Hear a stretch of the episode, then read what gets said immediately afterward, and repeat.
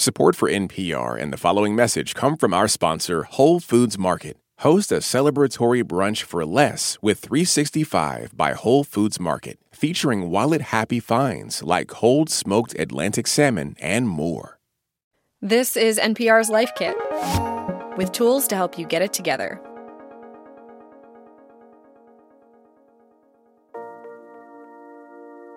Hey, everybody. Marielle Segarra here. Remember what it was like to be a teenager? Life was so exciting, so full of possibility, and also so damn painful. You know, one day your crush stops by your locker and chats you up, and the next, he has a girlfriend. One day you're completely in sync with your best friends, and the next they're freezing you out and you don't know why. The ups and downs would be a lot for anyone to handle, but that's especially true for teenagers whose brains are still developing. Psychologist Lisa Damour has dedicated her career to working with teens. I have an enormous personal fondness for teenagers. I think it is such an extraordinary and pivotal time of life. And what I really appreciate about teenagers is that they are heat seeking missiles for dishonesty. They can smell it or detect it at 100 yards. And I think there is something about the rigor with which they engage the world and their high expectations for the adults around them that I find incredibly compelling, both intellectually but also in terms of my own personal development. I sort of feel like if you can get it right with a teenager, you're probably getting it right. She says, thankfully, there are tools you can use to help the teenagers in your life work through their hard moments and big emotions.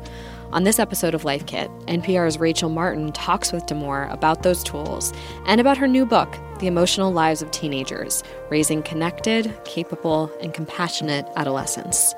By the way, even if you're not a parent or a caregiver to a teen, stay tuned because there's a lot in here about how to feel and also how to show up for your loved ones, regardless of their age.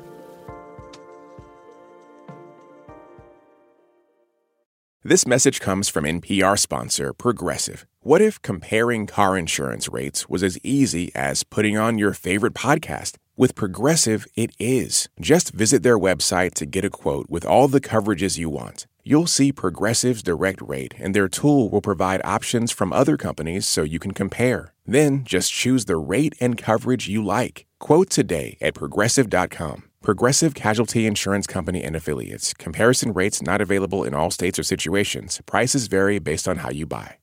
Support for NPR and the following message come from our sponsor, Whole Foods Market. Host a celebratory brunch for less with 365 by Whole Foods Market, featuring wallet happy finds like cold smoked Atlantic salmon, mini quiches, organic everything bagels, and more. Plus, visit the floral department and jazz up your table with a beautiful bouquet of big, bright, sourced for good flowers. When the brunch has to be perfect and delicious, go to your local Whole Foods market. Can you help us explain or help us understand what is actually happening inside a teenager's brain? They are actually undergoing a pretty grand neurological renovation that kicks off with puberty and often kicks off even before adults can see the outward signs of puberty, and that over time will make their brain much more powerful and efficient. But one of the real challenges for being a teenager and being around a teenager is that their brain does not upgrade all at once. It tends to upgrade in the order in which it developed initially, which is from the lower order regions, which are housed sort of above the neck, to the higher order regions, which are housed behind the forehead.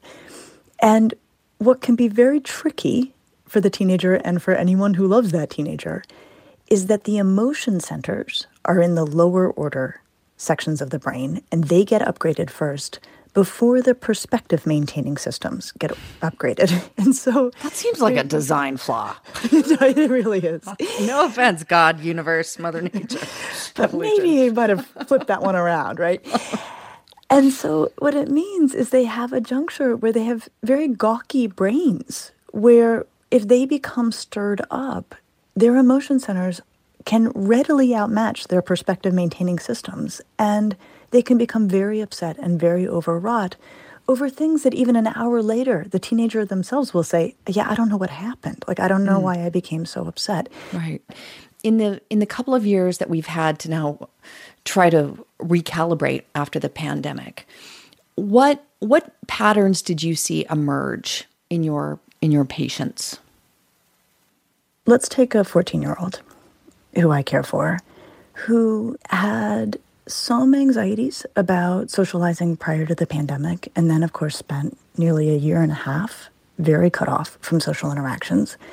So now this young person is in a position where he can move back into the world. He can start to go to things, be invited to things, is getting invited to things that he wants to go to. But as the event approaches, whether it's a get together with a friend or going to a game, he becomes very, very tense and very, very anxious about going. So the closer it gets, the more likely he becomes to say, okay, never mind, I'm just not going to go.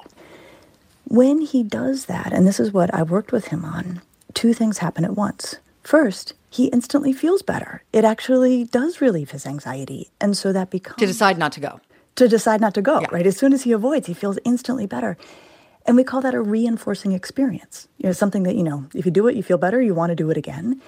The other problem is that whatever he imagined about how frightening that social activity was going to be goes completely unchallenged. And so his belief about how tense or anxiety provoking a social situation could be remains completely as it was, mm-hmm. you know, without any new information. Yeah. So what we work on is just wading in. Um, and I'll, you know, I'll work with him. I'll say, "Can you go to this thing for 20 minutes and see see what it looks like?" And if you really, you know, if you're having a hard time after 20 minutes, you know, maybe you could leave at that point. And then we work on building up his strategies for managing anxiety when it comes. But the goal around avoidance is always to help the young person, or actually, really a person of any age, slowly find their way back in. I love this line that you wrote in the book. Somewhere along the way, we became afraid of being unhappy. That's just not just for teenagers. That's for all all of us, all the people at all the stages of human development. This this idea that we can't be in that place of of great sadness, that to be mentally healthy, you have to sort of be this kind of enlightened soul who doesn't let emotions get the better of you. And it was reassuring to me anyway to read that it is okay, not only okay, but a sign of of solid mental health to be able to engage in those darker spaces. It's just giving yourself and your kids the tools to climb out. Absolutely. And and I will say we do have an adolescent mental health crisis. That is real and that is getting a lot of much deserved coverage. But I think that that has in fact exacerbated parents' anxieties about their kids' own distress because with all of those headlines that are telling a true story, I think a lot of parents are looking at their particular 15 year old who is having a meltdown in their particular kitchen and thinking, how do I know this is normal adolescence and not a mental health concern? Yeah. And so my aim in working on the, working through this book was to really give parents and adults around teenagers a way to tease those apart. And usually the way to know is if the feeling makes sense, that's a sign that things are moving in the right direction. And if the teenager handles it in ways that bring relief and do no harm, you can probably also feel reassured that you're looking at typical distress. Whereas if a teenager's feelings are way out of proportion to the event, or they handle the feelings in ways that are costly, such as smoking a lot of marijuana or being really hard on the people around them or getting online and stirring up all sorts of, you know, trouble over there that's when we want to tune in and make sure that young person is getting all the support they deserve.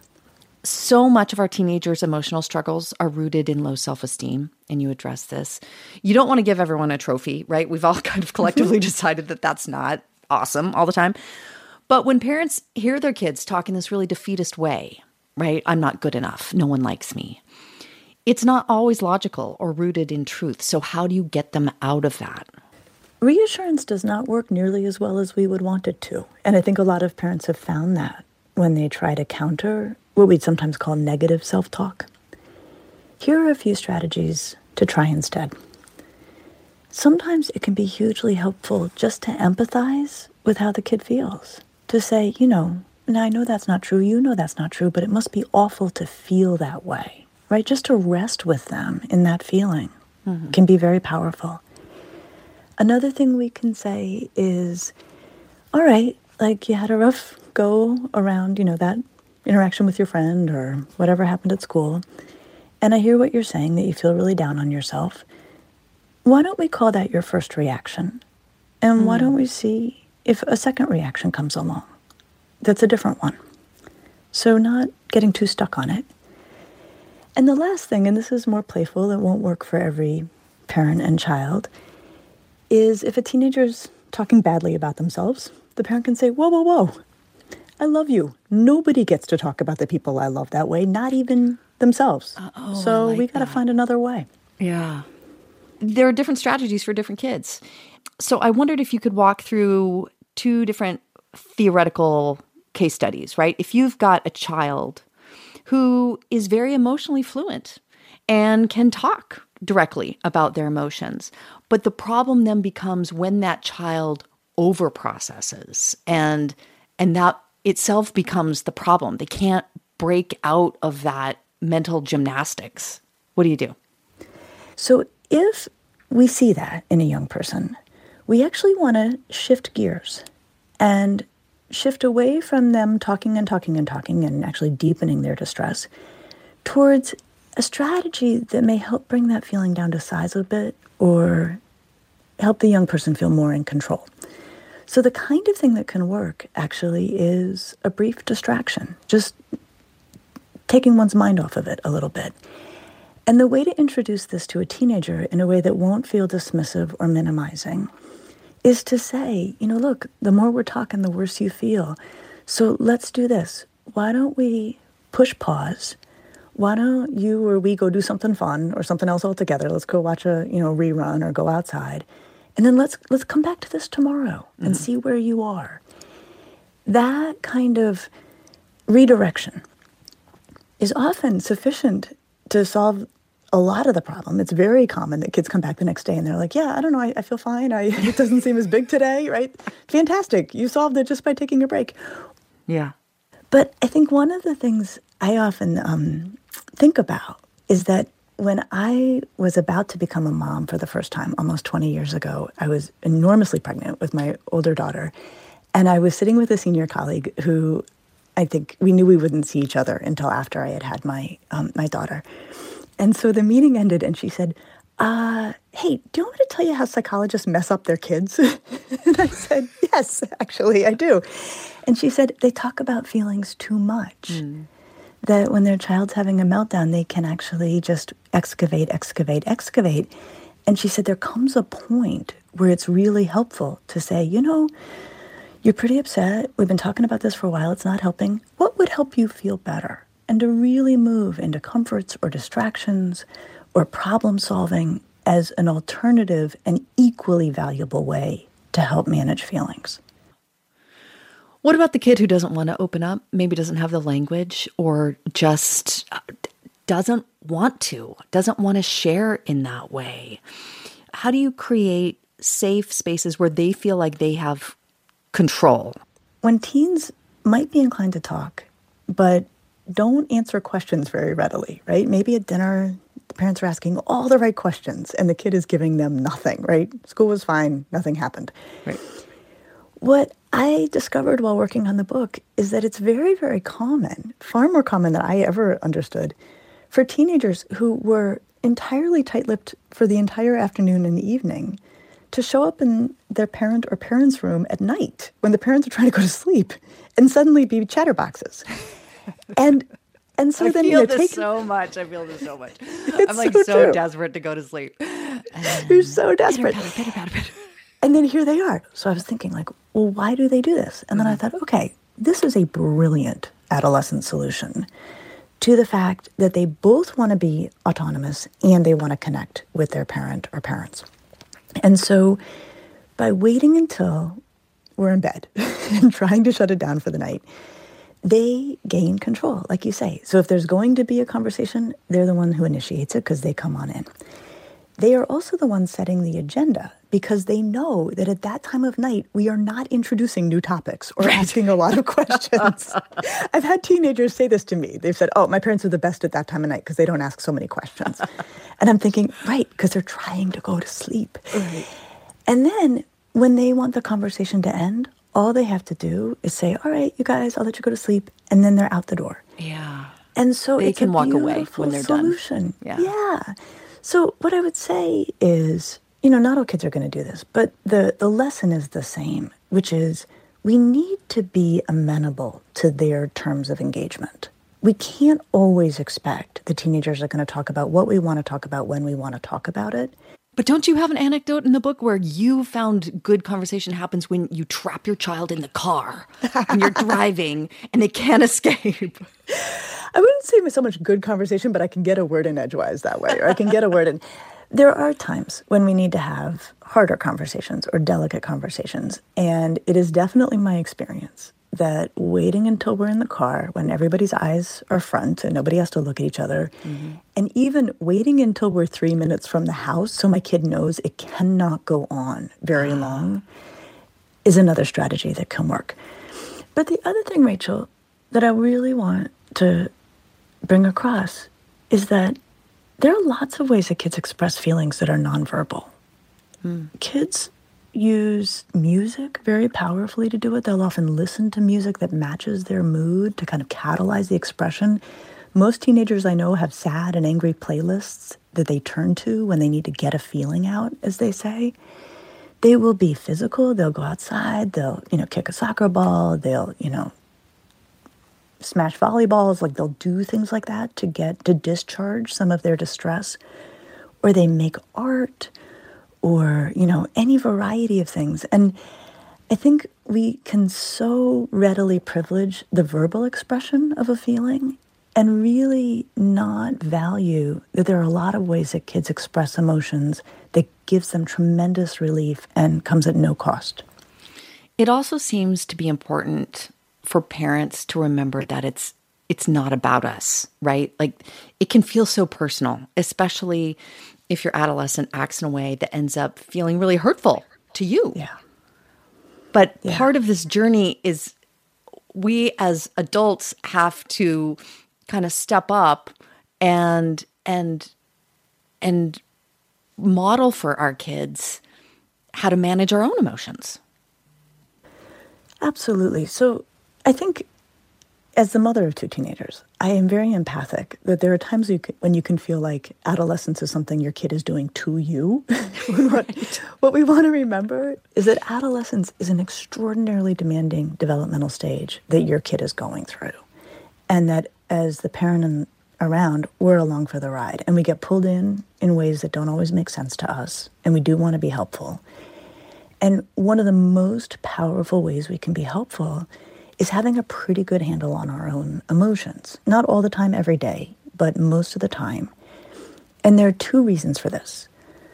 The first is that when teenagers are having their very powerful feelings, one of the best gifts we can give them is to be a steady presence for them, to use our often wordless activity around them to communicate that we are not alarmed by their feelings. We do not think they need to be unduly alarmed by their feelings. We can engage without jumping into action. Mm.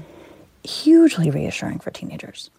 That one speaks to me. Engage without jumping into action. I I kind of come at things in this very fix it mentality. Like what are the steps that we need to take to fix this situation?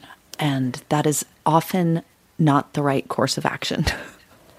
It often isn't, and it's often not what teenagers are looking for. They often, when they bring their troubles to us, I would say the two things they want more than anything in the world are curiosity, just for us to be curious, learn more about what's bothering them, and then empathy. Mm-hmm. Those go very far.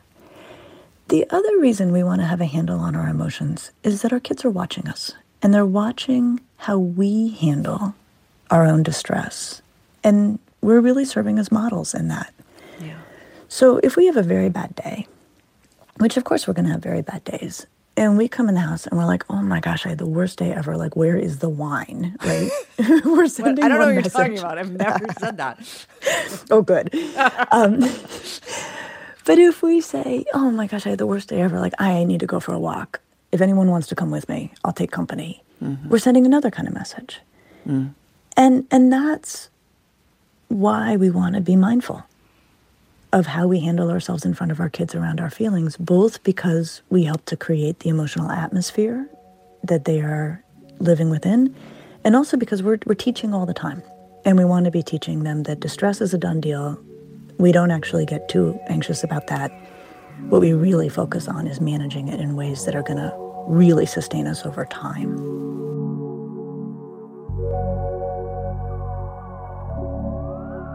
The new book is called The Emotional Lives of Teenagers.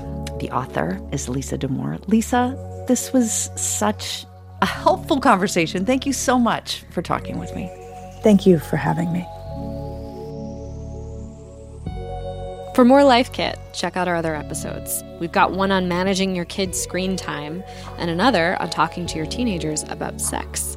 You can find those at npr.org slash lifekit. And if you love Life Kit and want even more, subscribe to our newsletter at npr.org slash lifekitnewsletter. Life Kit is produced by Andee Tagle, Audrey Nguyen, Claire Marie Schneider, Mia Venkat, and Sylvie Douglis. Our visuals editor is Beck Harlan, and our digital editor is Malaka Gharib. Meghan Keane is the supervising editor, and Beth Donovan is our executive producer. Julia Carney is our podcast coordinator, and engineering support comes from Carleigh Strange, Patrick Murray, and Valentina Rodriguez. Special thanks to Rachel Martin and Reena Advani. I'm Marielle Segarra. Thanks for listening.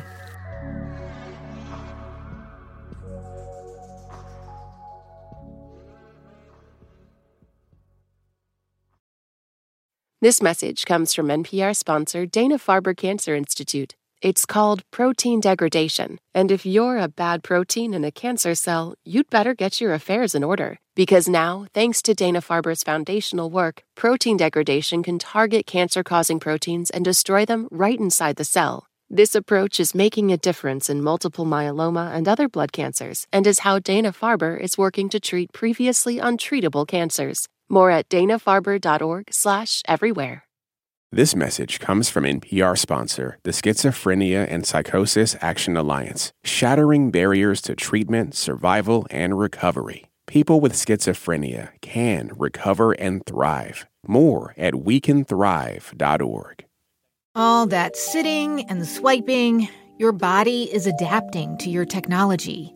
Learn how and what you can do about it. I really felt like the cloud in my brain kind of dissipated. Once I started realizing what a difference these little breaks were making, there's no turning back for me. Take NPR's Body Electric Challenge. Listen to the series wherever you get your podcasts.